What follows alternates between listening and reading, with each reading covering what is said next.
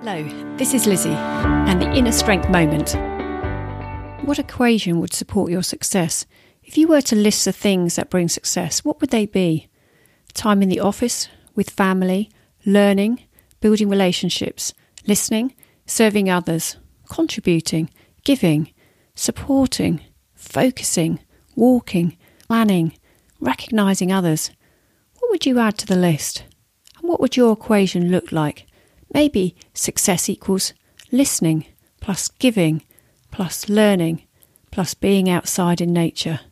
Whatever it is, what would be in your success equation to allow you to be successful?